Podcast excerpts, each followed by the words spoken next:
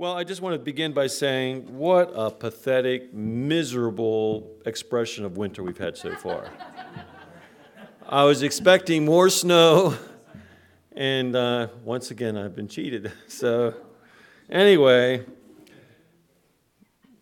March is our biggest snow month, so I'm, I'm hopeful. I'm hopeful. I know some of you share my sentiments. Some of you? Yeah, yeah, okay. Yeah. So uh, now I'm going to pick up for the next few weeks this recalibrating uh, th- series. I want to finish it up, and then I'm going to go back uh, and pick up again uh, and finish off the apologetics series after that. But um, just to very briefly catch you up where we are in all of this, um, we've talked about three essential practices for recalibrating our faith in Christ. The first is, of which is repentance the second of which is guarding our heart. So we spent a lot of time on those. And now we're in the middle of what is called constancy. And so there were five parts to this constancy about uh, how to recalibrate our faith. And we are on the second part of that.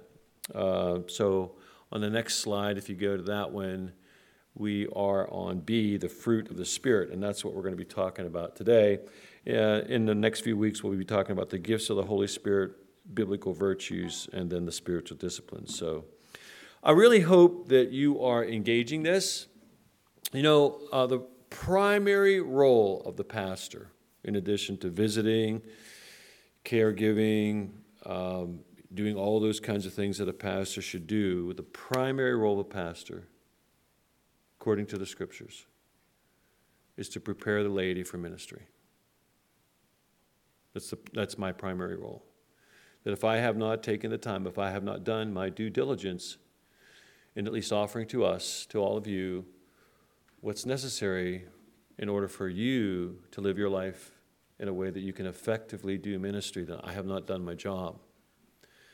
But I want to also say that increasingly, and I think that most of you would agree with me, that we really do live in a time and in a world where the the world desperately needs more than what it's gotten in the past in terms of Christians who are willing to engage them, help them out of what, what appears to be a time of deepening darkness.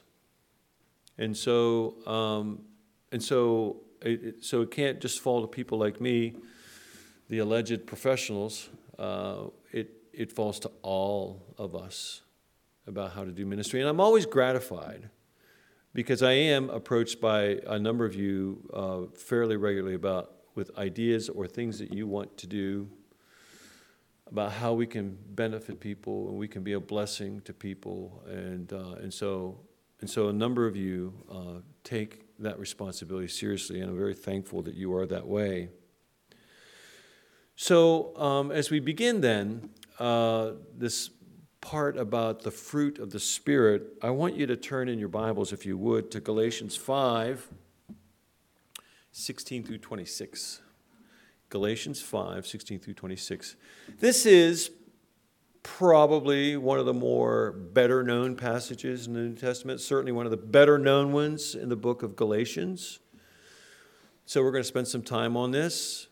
Uh, I think I'm going to take some, hopefully, some different angles to it that will help us to appreciate the text more than maybe what we do already. So, in your Bibles, you want to turn to that, Galatians 5 16 through 26. I'll begin by, by stating, and by the way, as I read through this, I want you to note how many times and in what different ways the Spirit is referred to in a relatively short period of Scripture. It's kind of interesting. Uh, important. So the Apostle Paul says, But I say, walk by the Spirit, and you will not gratify the desires of the flesh.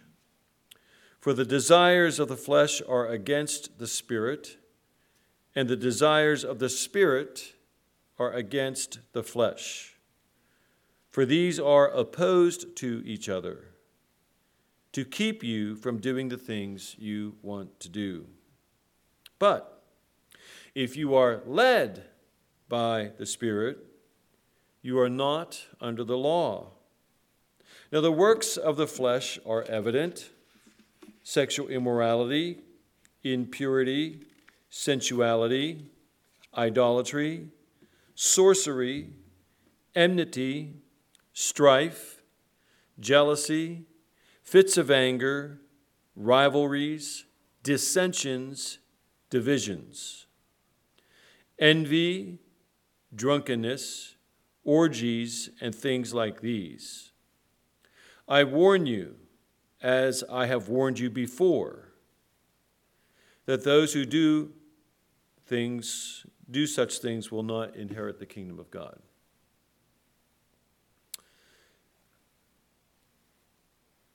Verse 22 But the fruit of the Spirit is love, joy, peace, patience, kindness, goodness, faithfulness, gentleness, self control. Against such things there is no law. And those who belong to Christ Jesus have crucified the flesh with its passions and its desires. So the Apostle Paul here, I'm sorry, verse 25, if we live by the Spirit, let us also keep in step with the Spirit. Let us not become conceited, provoking one another, envying, envying one another. And so, uh, and so the Apostle Paul is focusing here on what has been true of all of humanity is that we are prone to fail on our, the side of our of pleasure, the side of um, our our flesh, our worldliness. And so it's interesting to me that the Apostle Paul, in his list of the fruit of the Spirit, it's not nearly as comprehensive as his list of the works of the flesh, right? That list is pretty long, uh, pretty descriptive. And I suspect that when we look at that list, we see things like uh, witchcraft or whatever, and we think, well, I don't do any of that. And so we almost dismiss anything else in the list because we think that's kind of extreme for the Apostle Paul to mention. But these other things count too. They matter. They're just as important as any as the other things that he would list that may not apply to your average normal person.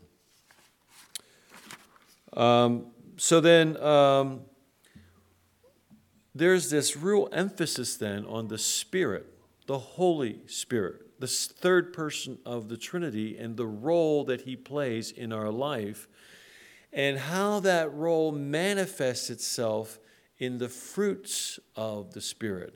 And that if we participate in the works of the flesh according to the world, it would seem to indicate that, at the very least, uh, that, the, that the Holy Spirit in our life has been severely diminished, and at, at the worst, that there's really no Holy Spirit in our life. We read here in John chapter 14, verse 16, and this is about the time that Jesus is, we're entering into the period of the Gospel of John where he's beginning, this is like the passion, the beginning part of the passion of Christ, where he's talking about what's going to happen, uh, you know, after he goes. And he says, And I will ask the Father, and he will give you another helper, Parakletos, to be with you forever even the Spirit of truth, whom the world cannot receive because it neither sees him nor knows him. You know him, for he dwells with you and will be in you. So there is this promise from Jesus that he will send the third person of the Trinity, the Holy Spirit, after he ascends and the role of this Holy Spirit is to dwell with us, among us, and to be in us. So that God, who is beyond this area that we live in, who is beyond the planet that we live on, who is beyond the solar system that we find ourselves in, who's beyond the galaxy that our solar system is contained in, who's beyond the cluster of hundreds of billions of, of solar systems that are in galaxies and hundreds of billions of galaxies that are in clusters and hundreds and hundreds of billions of super of clusters that are in superclusters and so on. That God who's transcendent in all of those ways, who's beyond all of that, is also not only transcendent, he is immanent. And that immanence is that He is not only beside us in the sense that He dwells with us, He dwells in us. That is the comprehensive nature of the omnipresence of God in our lives. And the Apostle Paul is saying here that if it's true that the third person of the Trinity, this Holy Spirit, lives within us, that it ought to manifest itself in the fruit of the Spirit. That when the Spirit is present, this fruit is present.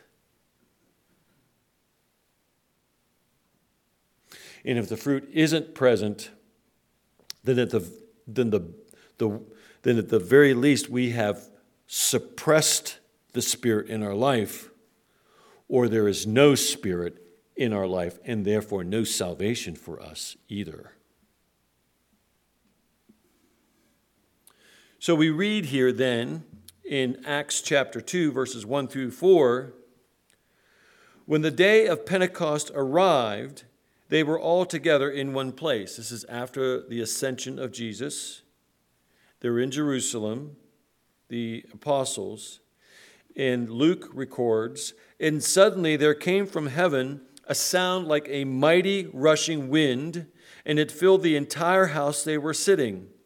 And divided tongues as and, and divided tongues of fire appeared to them and rested, that is, dwelt on each one of them, and they were filled with the Holy Spirit.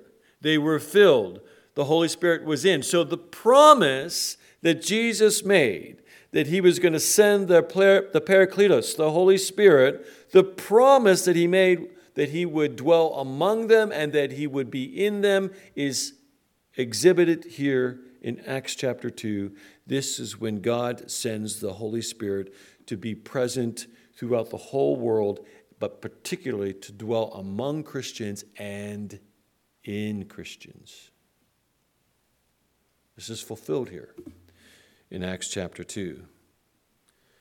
And they were filled with the Holy Spirit and began to speak in tongues as the Spirit gave them utterance. And so I don't want to spend a lot of time on that part.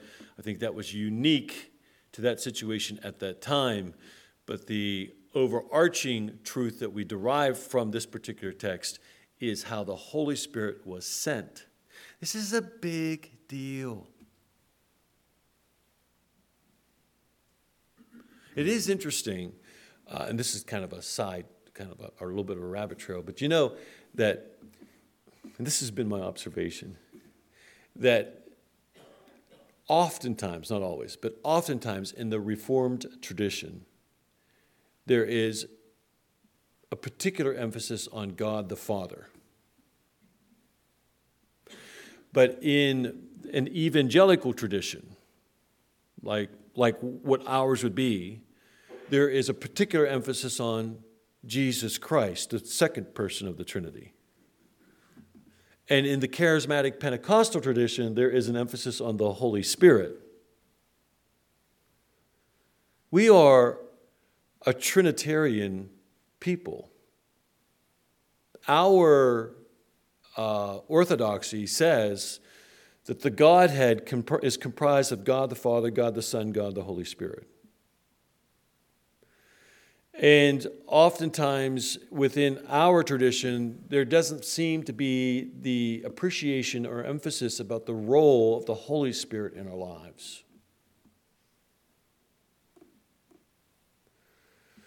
So, looking at this text again about the presence of the Holy Spirit in the believer from Galatians 5 16 through 26, you can, it, you, you can extract from that text the following five phrases walk by the Spirit. In other words, Um, if you know, if you go onto the, go ahead there, Bree. I have a list of where it says presence of the Holy Spirit in the believer. Yep, thank you. So walk by the Spirit. In other words, seek and be near His presence. Led by the Spirit. So in His presence, we are guided by Him.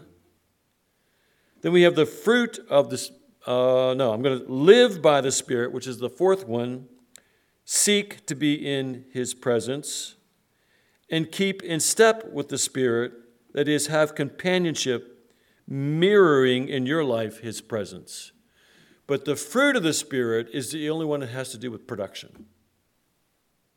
All the, all the others have to do with presence. The fruit of the Spirit has to do with production.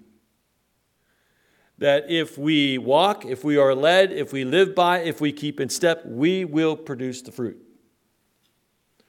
because the Holy Spirit can't help but produce what He is. He's not going to produce a horse, He's going to produce Himself in the life of the believer. If the Holy Spirit is in our life, it automatically means that we will produce fruit. And that fruit of the Spirit that the Apostle Paul outlines, as well as others. So, of these five, all the other ones talk about presence, but the fruit of the Spirit talks about production. It's, it's central to what it means to be in the presence or to have the Holy Spirit be present in our lives. Now, the gift and the role of the Holy Spirit, this is just my list off the top of my head. There are others. I'm not going to take a deep dive into this, but this will help you to understand what, what some of what the Holy Spirit's supposed to do. Convict the world of sin, comfort the believer, advocate on behalf of the believer in our prayers to defend us, protect the believer from evil forces, guide the believer into Christ likeness, empower the believer over sin and darkness. The only way that the believer can produce fruit is if they are in the presence of the Holy Spirit, if they are guided, if they keep in step, if they walk by. All of those presence themes, the only way that we can produce fruit, the fruit that Paul outlines, is if we are in the present. And not, not, not only that, but it's the Holy Spirit who gives us the ability to have power over our fallen nature and the sin that we have. That prior to coming to faith in Christ, we have no power over sin, it controls us. So, that list, that negative list that the Apostle Paul outlined, the works of the flesh, those things continue to have power over us. They control us, they influence us but it's the presence of the Holy Spirit in our life that gives us power over those things so that we can be victorious over our fallenness in the sin that's a part of our life. So, there's no excuse for the believer. He not only gives us the power over sin because he lives in us, but it's through him then that we are able to produce the fruit that's from him into the world in which we find ourselves and live. So let me say this again. This is a really big deal. This is probably where we fall down. This is the thing that probably keeps the church from having the kind of impact that it could have. Without the Holy Spirit, there is no fruit of the Spirit. There is a correlation and causation relationship here. There is a direct correlation between the demonstration of the Holy Spirit in the believer and obvious causation of the fruit of the Spirit in the believer.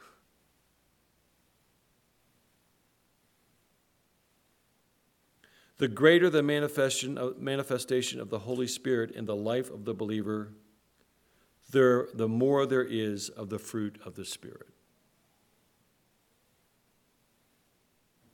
I just want you to think about that for a moment. the greater the manifestation, the manifestation of the Holy Spirit in the life of the believer, the more there is of the fruit of the Spirit in the life of that believer. To, to the degree that the believer surrenders to the Holy Spirit, the greater the fruit in the life of the believer. So we surrender. We say, look, we just can't, we just I'm not going to be in control. I'm going to let you be in control. You will be my authority. I will not be my authority. I'm surrendering to you. But there's, a, there's another way that you could look at this too. I mean, there's a, a variation of that. To the degree the believer submits to the Holy Spirit, the greater the degree of fruit in life. You know, you can surrender but not submit. There are all kinds of POWs out there that surrender but it doesn't mean they've submitted, that they've conceded that the people who have them in bondage uh, are right and that they will always obey them if they don't have to.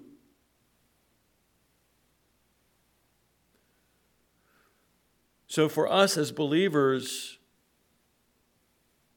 to be committed to surrendering to his authority and submitting to his guidance and to his teaching and to, to his direction That's what our world is missing. That is oftentimes why we were called hypocrites.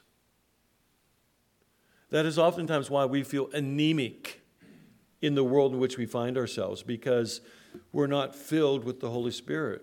We don't get the courage, the comfort, we don't get the guidance, the direction, we don't get the assurance, we don't get those things that He gives to us when, we're, when we are in those places and with those people who do not value, do not think, do not have the kind of relationship with God that we might have. The fruit of the Spirit is the linchpin for which hangs. And follow me very closely on this list. The fruit of the Spirit is the linchpin for which hangs one evidence of an authentic conversion to Christ. There are a lot of cultural Christians out there. There are a lot of Christians who just grew up Christian, and that's their value system, but that may not, in fact, be the relationship they have with God. Number two, evidence of sanctification in Christ then when there's fruit from the Holy Spirit, that list that He gives us, that list of love, joy, peace, patience, kindness, goodness, faithfulness, gentleness, and self control, when those things are evident, it's evidence of sanctification. God working in our lives, making us over, making us holy over into the image of Christ Himself. It's evidence of that. The fruit of the Spirit is the linchpin for which hangs our discipleship. Disciples exhibit the fruit of the Spirit. When Stephen, the first martyr, was recorded, after he was being stoned to death, in the process of dying, he, he evidenced fruit of the Spirit when he said, Lord, do not hold this sin against them.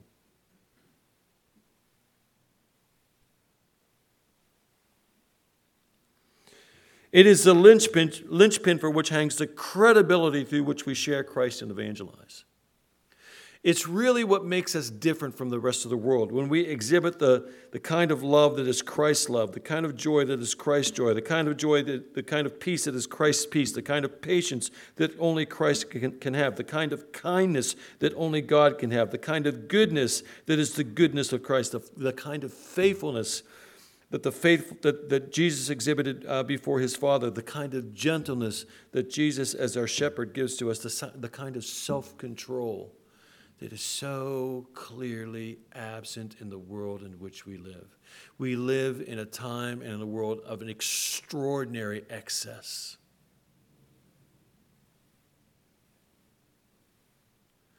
But when we live according to this fruit of the Spirit here, we appear as light.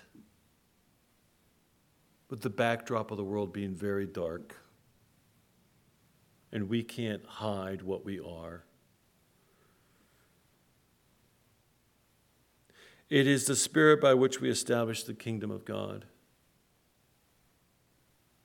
That we, through the way in which we live our life, we provide for the world an alternative look about how things ought to be, how the world ought to run, how we ought to do business, how we ought to be good neighbors, how we ought to be parents.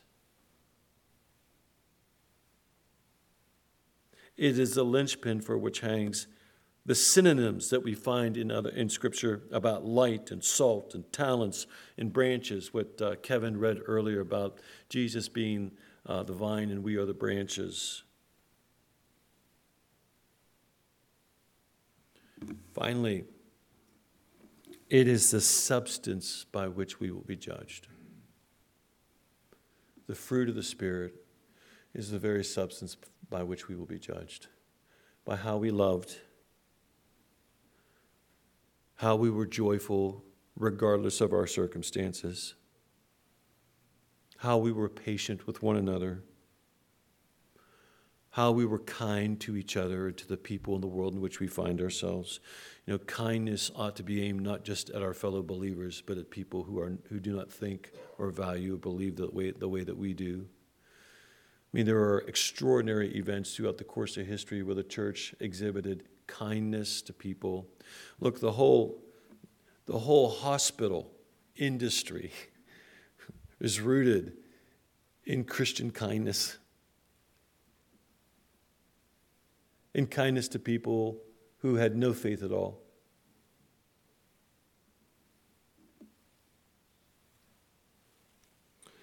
Living in faithfulness to God regardless of our circumstances. Being gentle exhibiting self control, not, not engaging in the same kind of dissipation that the world engages in. The fruit of the Spirit is the tangible description and pathway to Christ likeness itself.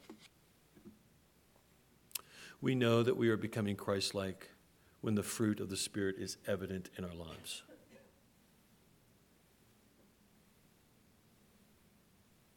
So if the Spirit isn't there, the fruit is not there. So, the question I have for all of us exactly how much is the Spirit alive and at work in your life? And how much do we surrender and submit to Him on a daily basis? How much do we resist Him on a regular basis?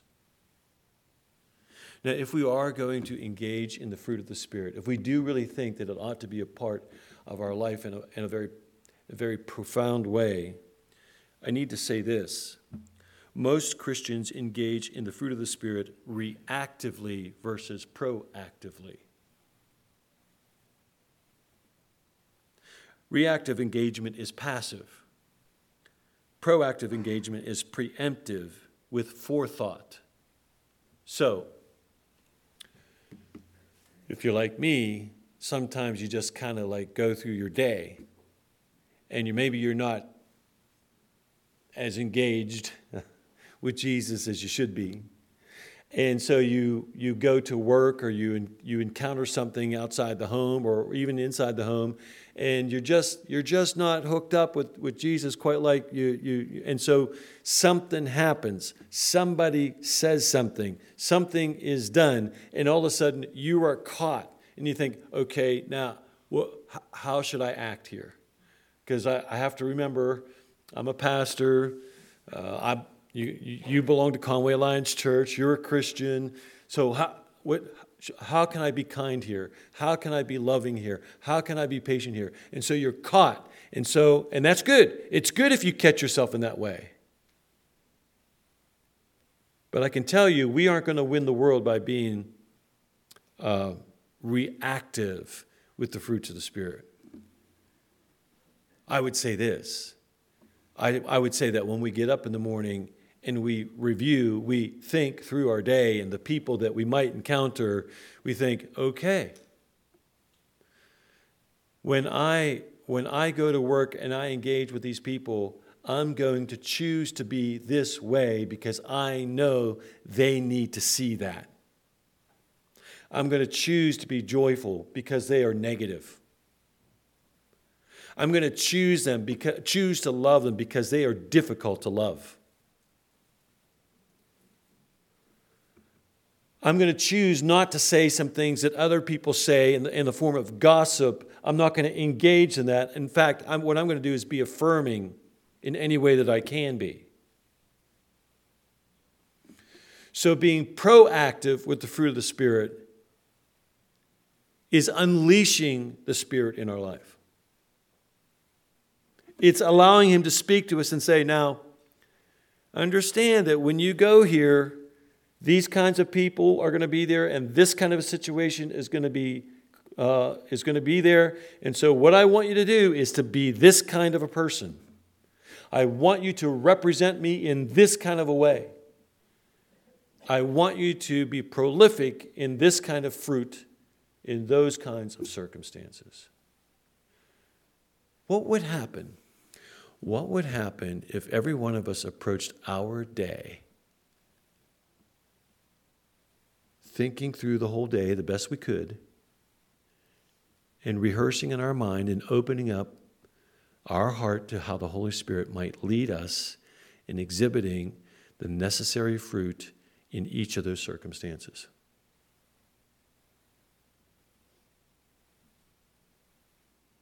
so that we go in aware, not unaware, on guard, not off guard. Does this make sense to you all?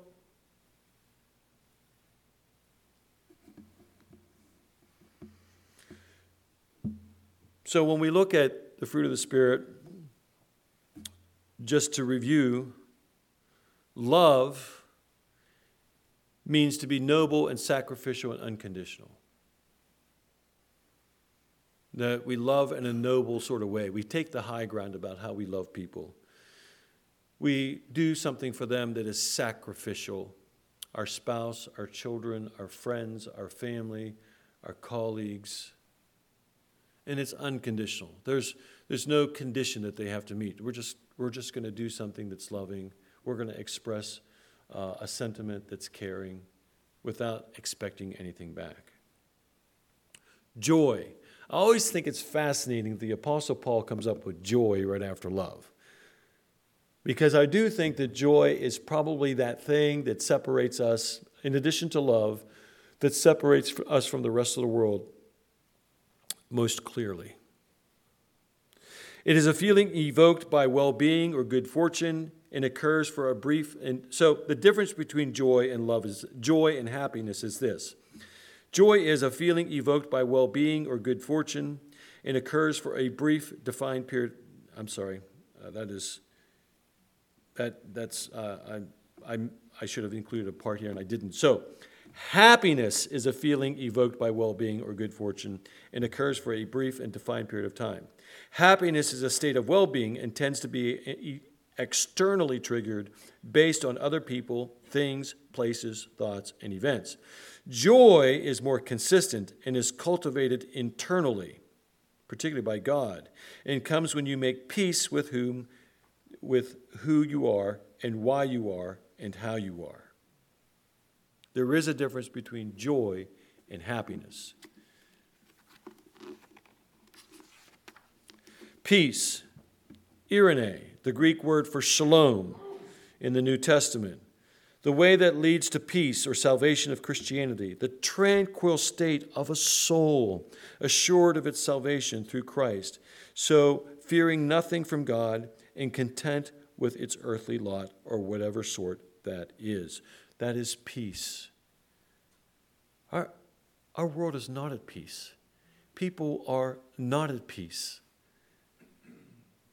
But when you encounter a person who is at peace, with themselves and with others, it is usually a remarkable thing to be seen.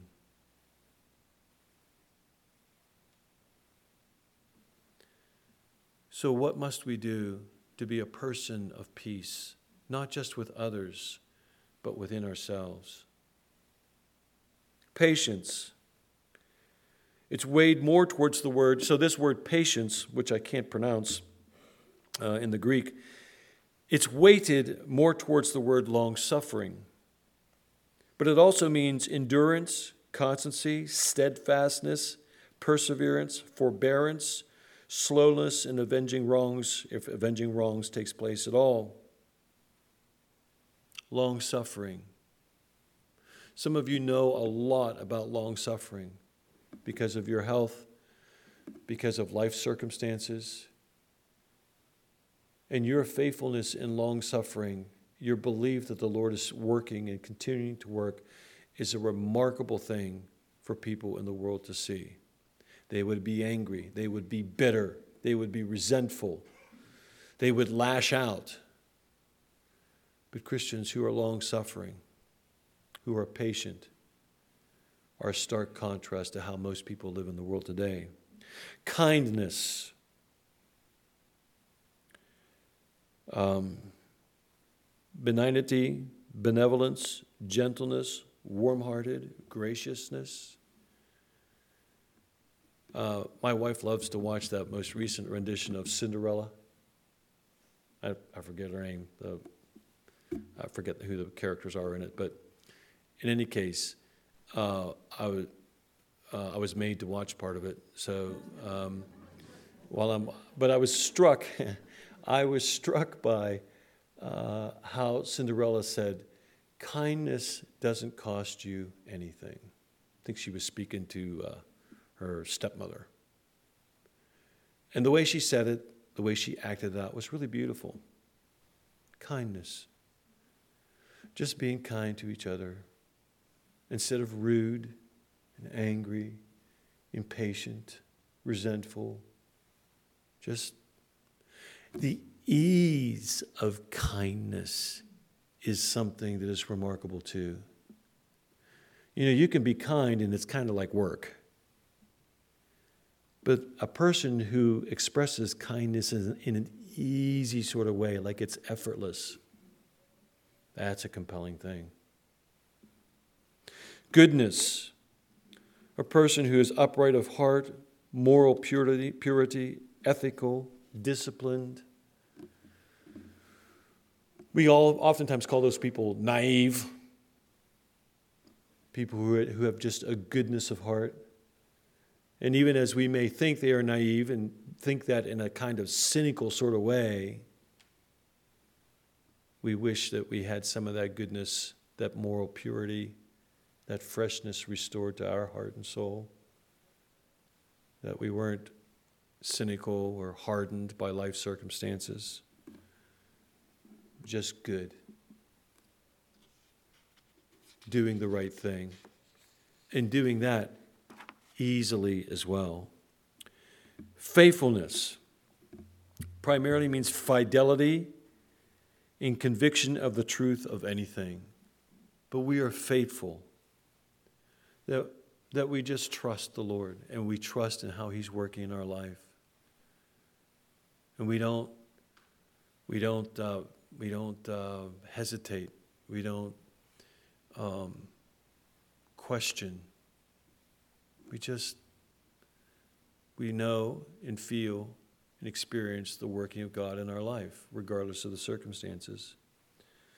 Gentleness, which is kind of related to kindness but it's mildness, meekness, humility, warmth, tenderness, compassion, being merciful.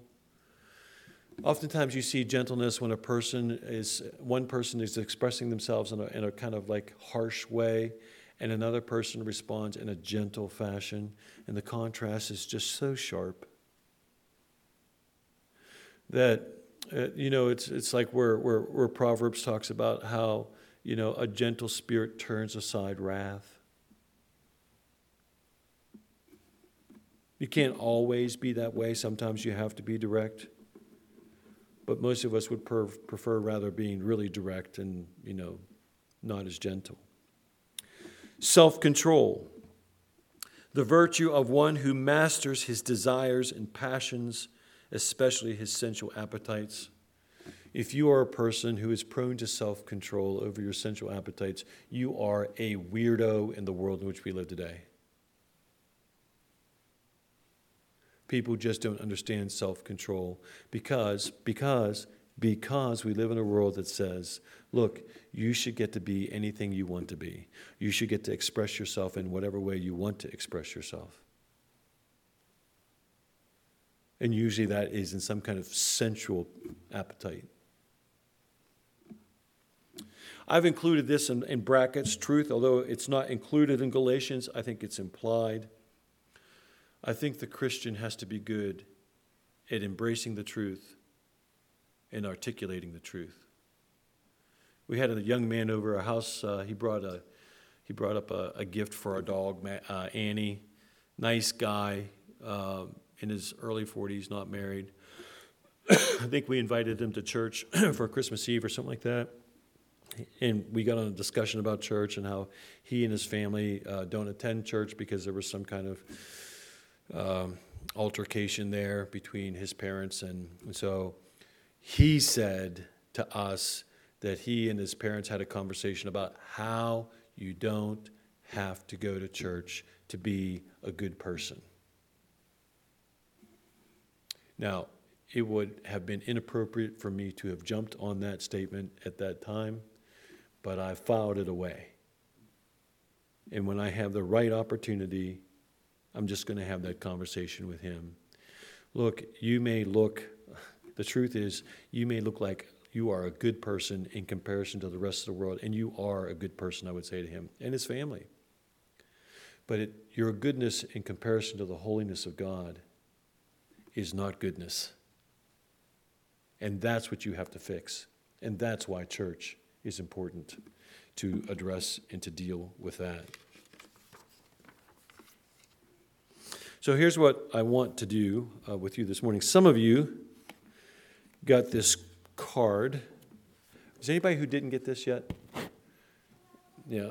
Um, if, uh, yeah. So I want you to take this card out.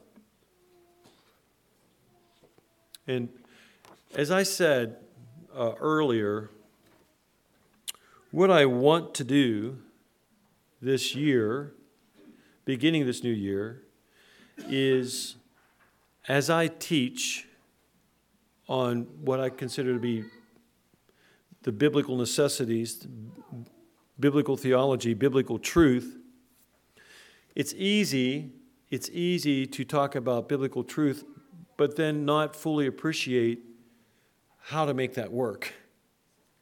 So, okay, so how do I do this? How do I make this work in my life? Um, and so that so what I want to do, as much as I am able, is I want to create some action steps. Barry would call it homework. And so, uh, and so Barry, here's some homework for us, okay? So, as you can see on this card, there is the list of love, joy, peace, patience, kindness, goodness, faithfulness, gentleness, self control, and truth. And that I believe there are four weeks outlined here. And what I would like for everyone in this room to do is that I want you to wake up in the morning and ask yourself the question what kind of a day am I going to have? What kind of people am I going to encounter? What particular one or more of these fruits of the Spirit might be really helpful for me to be proactive with in those circumstances? You following me? I'm going to be proactive in my day with the fruit of the Spirit. And then you, you think that through, and then at the end of the day, before you go to bed, you take this out of your Bible, wherever you keep it, and you grade yourself. So if you exhibited a noble, sacrificial, unconditional kind of love, you give yourself a plus in that little square on that day. Um, if you could have loved somebody nobly, sacrificially, unconditionally, but didn't, you give yourself a negative. You could give yourself a plus and a negative because you could have multiple uh, experiences uh, in that day. And then give yourself like just a little zero if the opportunity just wasn't there. So for the next four weeks, you are intentionally trying to engage the fruits of the Spirit daily. And you are going to think about it so intentionally that by the end of the day, before you go to bed, you're going to give yourself a grade on each one of these. Any questions about that? Yeah, Jerry. Could we grade each other instead of ourselves? Uh, well, in my case, Jerry, I would lose every time. So, um, yeah, but, but I would also say this that if you see someone's card lying about in the house, don't read it. don't read it. Just respect the fact that they are engaging in this thing here and that they accidentally left it out. And, um, you know, and then I, I would say that if you could do this for four weeks, it will change your life. And it will change our church. And it will help you to do all the things that we talked about. That list of things, like it's the linchpin list. I think that if we do these kinds of things together, it's a wonderful way forward. And look, no one's sitting on your shoulder. Nobody's like, no one's pointing at you or whatever. This is, this is just you, between you and the Lord, about how you will engage in this kind of a thing called the fruit of the Spirit, which is so very, very important to us and to the world in which we live in. Oh, telemarketers. well, okay, so you got me there. telemarketers. Uh, yeah, that's a that's a challenge. I look, it's like some. It is true that sometimes when you pray for patience, what does God do? He gets you a lot of practice, right? He just brings it to you, you know, and so that that may happen. But I also would say this: that if you fail in anything, don't be discouraged. There's always a new day tomorrow. You can always start over, and, and God is gracious and He is good. Yes, Frank. The telemarketer thing, the first thing comes to my mind is we could, we could engage them and ask them if they know the Lord, and maybe talk about Jesus Christ. to them. Well, that's true. You, Maybe they quit calling. Yeah, Maybe they quit calling because you tell them about Jesus. Yeah, that's right. Well, here's the here's the other interesting thing too. Like uh, you know, uh, some of you, you, I mean, we all have our sort of flat sides throughout the course of the day. Some of it's when we're driving, right? Uh, not that I know of anybody who's like that, but uh, you know, I, I can be that way too. So anyway, I don't want to take too much time. If you have any questions, you feel free to call me or text me or whatever, and uh, we'll uh, we'll do this together. Uh, and then it would be wonderful if maybe in four weeks or five weeks, if uh, some of you would be willing to give a testimony about how this impacted your life. You know, just say, look, this is what I did, and this is what changed about me or changed in my life. So I think that could be a really powerful thing for all of us.